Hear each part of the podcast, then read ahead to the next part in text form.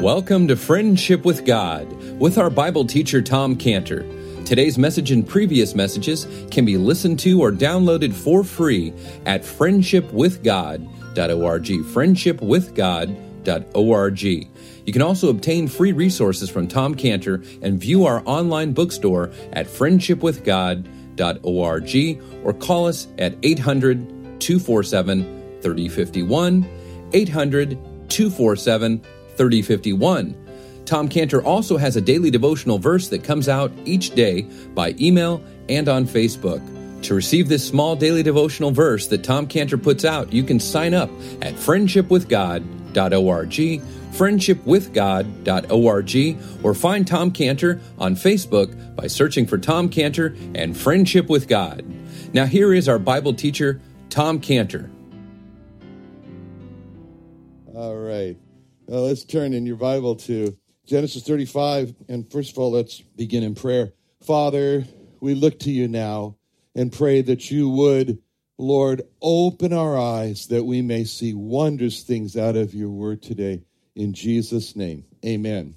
All right. So, Genesis 35, verse 16. This passage here on the death of Rachel.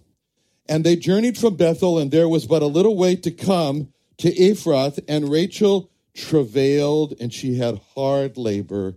And it came to pass when she was in hard labor that the midwife said unto her, Fear not, thou shalt have this son also. And it came to pass, as her soul was in departing, for she died, that she called his name Benoni. But his father called him Benjamin.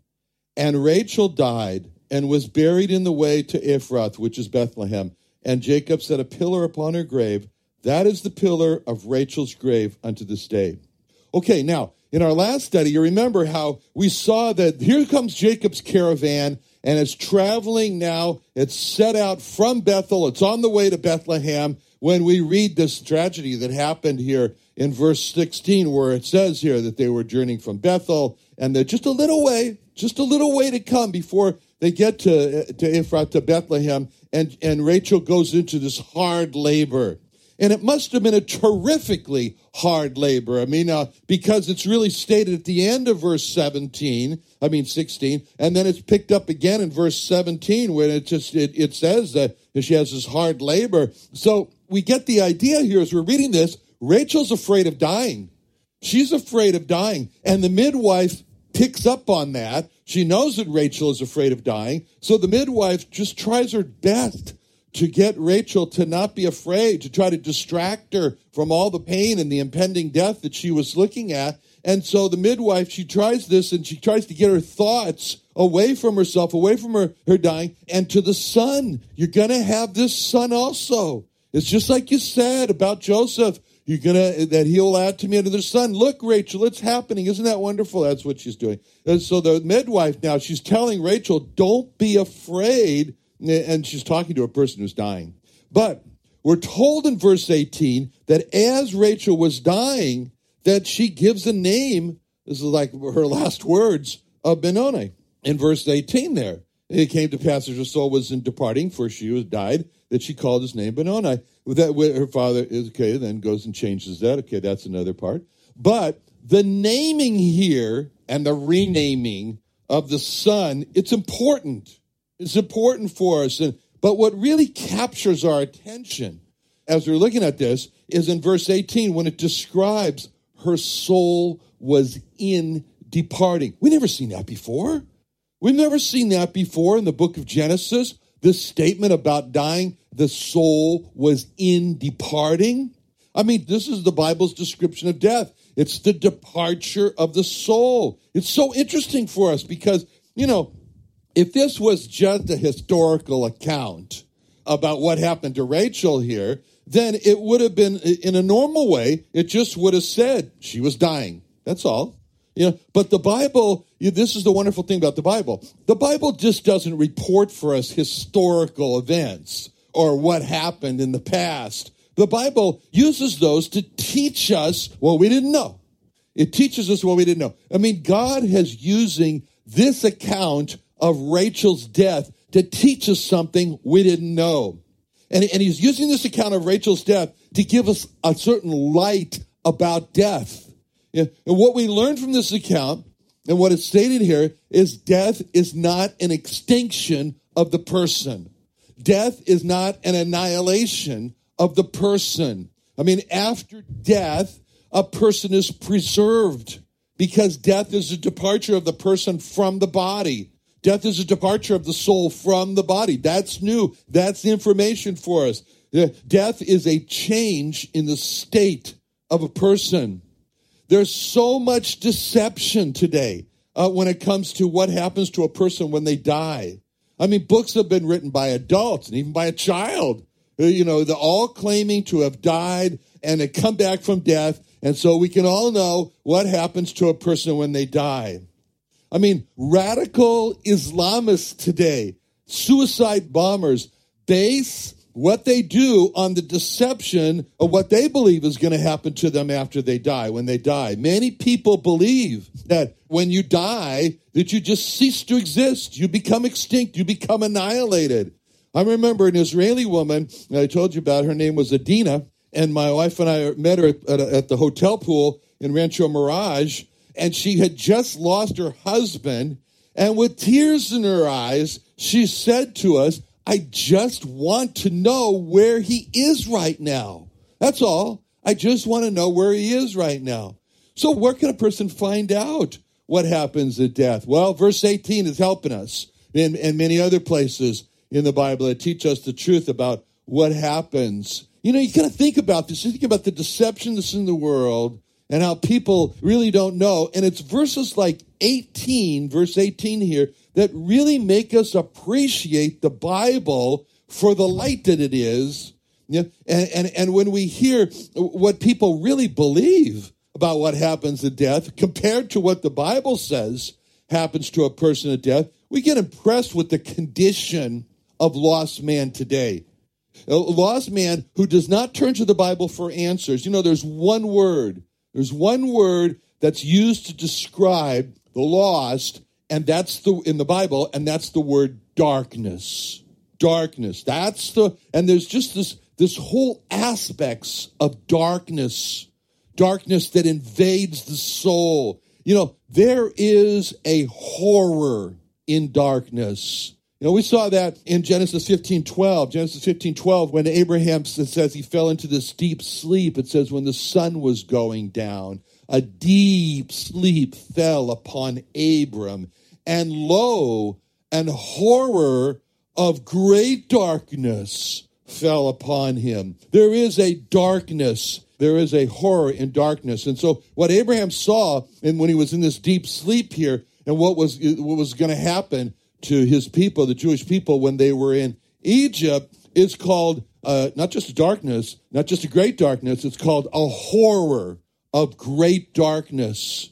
And that horror, that concept, the horror of great darkness leads us to understand there is a place of eternal darkness.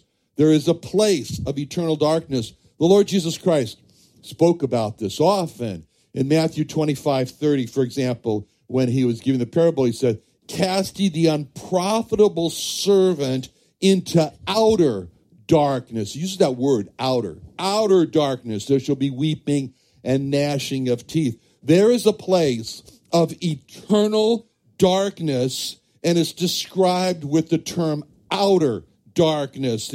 Why is it called outer darkness? Because it's away from God. It's out from God. It's outer darkness. That's how it's.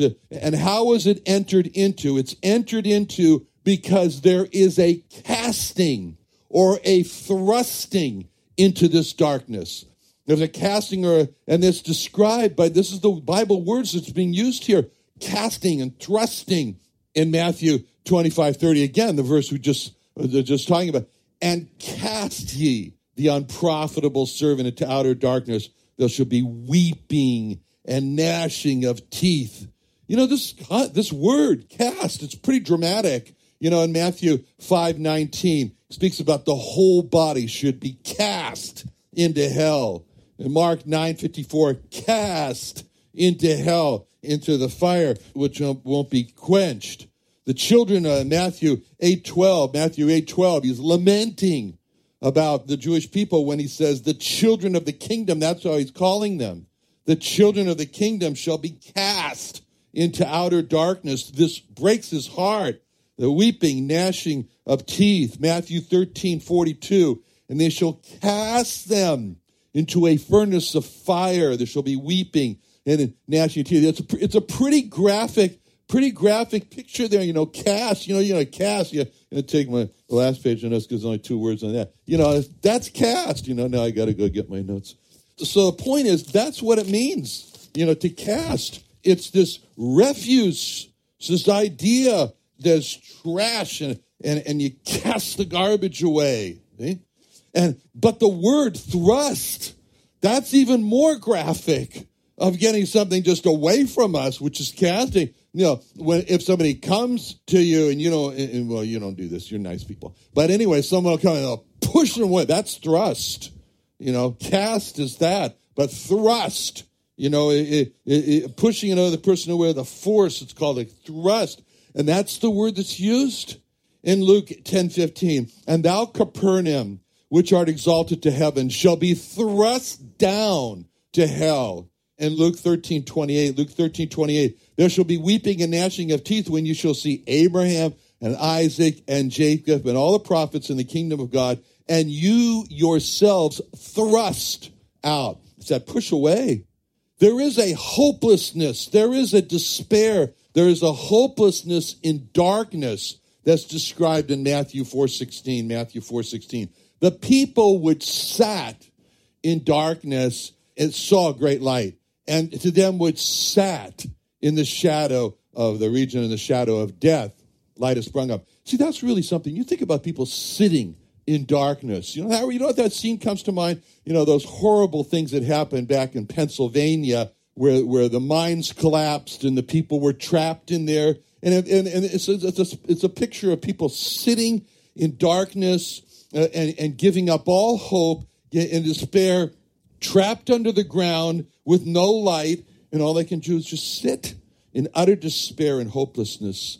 That's the hopelessness. There is a hopelessness in darkness. There is a pain in darkness, as uh, well we've been describing here in Matthew 8 12. The children of the kingdom being cast out, there shall be weeping and gnashing of teeth. It's that weeping, it's that gnashing of teeth that's the pain of darkness. It's not just a physical pain, but really the gnashing of teeth brings to mind this frustration. And there is a frustration of darkness. By the way, why am I describing all this? Because, for one thing, to make us appreciate the darkness that we've been delivered from, to make us compassionate for the, the people who are still in this darkness. Now, but there's this frustration of darkness. You know, it's a frustration. You want so much to get out. You want so much to get out of the darkness, you're not able to. And as a result, this incredible state of frustration, this gnashing of teeth. And, and then there's there's actually an identity of darkness, an identity of darkness. Darkness is not just a condition, it's an identity. Where it says in Ephesians 5 8, For ye were sometimes darkness, but now are ye light in the Lord, walk as children of light. You know, normally you wouldn't say that. Normally you'd say something like, You were in darkness. It doesn't say that. It says it, it says you were darkness. You were darkness. That was your identity. And then there are rulers of darkness. There are powerful rulers in darkness that are spoken of in Ephesians 6:12, for we wrestle not against flesh and blood, against principalities and against powers, against the rulers of the darkness of this world, against spiritual wickedness high places. Darkness is not just a state that a person sort of passively falls into. There are rulers of darkness that with great power actively push the lost into darkness. And as we said here, there is a power of darkness. It's a power of darkness that's described in Colossians 1:13, Colossians 1:13, who hath delivered us from the power of darkness and has trans- translated us into the kingdom of his dear son. The power of darkness is so strong that in that verse it says that only God can deliver a person from the power of darkness. A person can't just wake up and just say, Well, I think I want to get out of darkness. It's only by God. Because there is a bondage in darkness. There is a bondage in darkness in Matthew 22 13. Matthew 22 13. Then said the king to the servants, Bind him hand and foot and take him away and cast him into outer darkness. There shall be weeping and gnashing of teeth. That's a scene described there, is where a person's hands and their feet are tied up before they're cast into this outer darkness. There's a terror. There's a terror in darkness. You know, Proverbs 4:19 speaks about it. Proverbs 4:19, the way of the wicked is as darkness, they know not at what they stumble. You know, it's terrifying to trip in the dark. It's terrifying to stumble in the dark because you weren't expecting that and you can't see, and all of a sudden you have this unexpected fall and you forget about it. You know, I, I had a, a PET scan and they said, okay, you got a little spot there in the back, and they looked more careful and they said, oh, you broke your rib. They said, did you fall? I said, no, I don't remember falling. And I talked to my friend. He says, yeah, don't you remember we talked about it? So I forgot about it. Okay, so why? Because it's terrifying. You know, you fall and you weren't expecting. See, Matthew 22, 13, Matthew 22, 13, when it says that, it says that the king, the king bind him hand and foot, cast him into outer darkness, weeping, gnashing of teeth. It's the king who commands the person to be cast into darkness because it's a judgment. There is a judgment of darkness. There is an, eh, there is an intentional preparation. There is an intentional reservation of darkness. You know, it, it describes this in 2 Peter 2.17. 2 Peter 2.17 says, talks about these people. The, they say these certain people are wells without water, clouds that are carried with a tempest, to whom is reserved the mist of darkness. Sorry, I didn't say it right. To whom the mist of darkness is reserved forever. It says it that way. To whom the mist of darkness is reserved forever. Reserved. In Jude 113, Jude 113, it says, it talks again, raging waves of the sea, foaming out their own shame, wandering stars, to whom is reserved the blackness of darkness forever. Hmm? And then it goes on in, in, in Revelation 2, 21 8, same theme. Revelation 21 8. The fearful, the unbelieving, the abominable, murderers, whoremongers, sorcerers, idolaters, all liars shall have their part in the lake which burneth with fire and brimstone, which is the second death. And again, uh, the Lord spoke about this idea of prepared or reserved darkness in Matthew 25, 41. Matthew 25, 41. Then shall he say unto them on the left hand, Depart from me, cursed, into everlasting fire prepared for the devil and his angels. Hell and darkness is not unintentional. It's intentional. Words, you know, the words we've been reading here in 2 Peter 2:17, to whom is to whom the mist of darkness is reserved. In Jude 1:13, to whom to whom is reserved the blackness of darkness forever. In Revelation 21 8, have their part in the lake of fire. Matthew 25 41, everlasting fire, prepared for the devil and his angels. You know, when you go to a restaurant, you know, you go to a restaurant, you got to call in a reservation, and and you and you and you you, show up at the restaurant, and you give your name, and then then they say, "Oh yes, we have your table that has been prepared and reserved for you." And so these words that we've been reading here, whom, reserved, their part, prepared for, they're all telling us the same thing. It tells that everyone has a place prepared and reserved for them after death. Everyone has a place that has been specifically, intentionally prepared and reserved for them, either in the Father's house in heaven or in the darkness of hell depending on what they do with the Lord Jesus Christ. But there is a place, there is a place which is prepared and reserved. And there is a preparation and a reservation of darkness. Now, this is pretty depressing, everything I've been saying here, right? So now you're all ready to start crying because, okay, fortunately, this is just one side of the story, you know? And so there's another side of the picture here. There's another side eh, eh, as well about darkness. And this side is there is hope to get out of darkness. Why? because of the mission of the Lord Jesus Christ. It says in Luke 179, Luke 179, it says, His mission was to give light to them that sit in darkness and in the shadow of death, to guide our feet into the way of peace. It's the mission of the Lord Jesus Christ. He's described, why did you come? He came to give light to them who are hopelessly sitting in the despair of darkness. And so, you know, when he came to earth, it's as if he said, okay, here I am. Now, where are the ones who are in darkness? I came for them. That's my job. So, and there is the following that delivers from a life of darkness. There is the following that delivers from the life of darkness. In John 8 12, it says, Then spake Jesus again unto them, saying, I am the light of the world. He that followeth me shall not walk in darkness, but shall have the light of life. See, in this verse, the Lord Jesus Christ is promising that if a person follows him, he's not going to walk in darkness. He's going to have the light of life. And then there is in the Bible a believing into that delivers from the state of darkness. There is a believing into that, that delivers from the state of darkness. This is John 12, 46. John 12, 46. When he said, I am come into the world that whosoever believeth in me, believeth on me, as it says, should not abide in darkness, or believeth into me, should not abide in darkness. Abiding in darkness, sitting in darkness, that's a terrible state. But that state can be changed by believing into the Lord Jesus Christ. Then there's a command. There's a command that dispels the darkness. And that's given to us in 2 Corinthians 4 6. 2 Corinthians 4 6. For God, who commanded the light to shine out of darkness, has shined in our hearts to give the, the light of the knowledge of the glory of God in the face of Jesus Christ.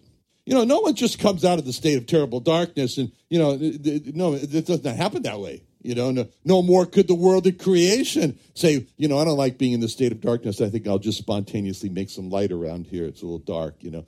It, it took the command of God. Both require the command of God. That command, let there be light, that's the command of God. That's the command of light that dispels the darkness in creation, dispels the darkness in the heart.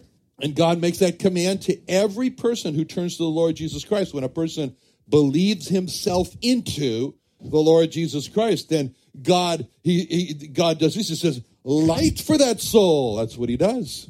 And all of a sudden, the person sees, "Oh, the Lord Jesus Christ is God." I see. Oh, I see the glory of God in the face of Jesus Christ. But for our part, we respond to the calling because there is a calling out of darkness. There is a calling out of darkness. That's First Peter 2 9. 1 Peter 2 9. But you are a chosen generation, a royal priesthood, a holy nation, a peculiar people, that you should show forth the praises of him who hath called you out of darkness into his marvelous light. So God's call to repent of our sins, to turn from our sins, that's a personal calling for us to come out of darkness. And the more we love the Lord Jesus Christ, the more we will make it our personal mission to hate sin and to turn away from sin.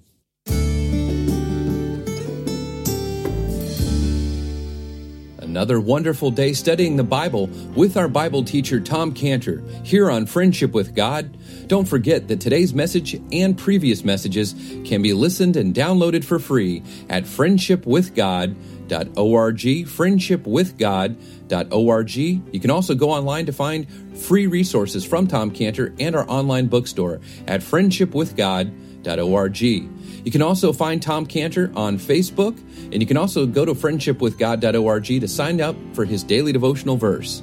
Now, Tom Cantor is also the founder of Israel Restoration Ministries. You can visit that website at israelrestoration.org. Or you can write Tom Cantor at P.O. Box 711 330, P.O. Box 711 330, Santee, California. That's S A N T E E, Santee, California 92071. Or you can email Tom Cantor at friendshipwithgod.org. Tom Cantor at friendshipwithgod.org. Or for more information about Tom Cantor and Friendship with God and Israel Restoration Ministries, call us at 800 247 3051. Tom Cantor, founder of Israel Restoration Ministries and our Bible teacher on the Friendship with God radio program, has created the Friendship with God Study and Reference Bible. It's a King James study and reference Bible with over 2,200 total pages, 13 and a half point large font, and has over 600 pages of Bible helps and resources. It has Hebrew root notations in the Old Testament and over 30,000 Bible column and inline scripture references. It also includes daily bread reading notations, a tour of the Bible scripture journey, 12 custom made full color maps, and a full color 9 page History of Israel timeline map.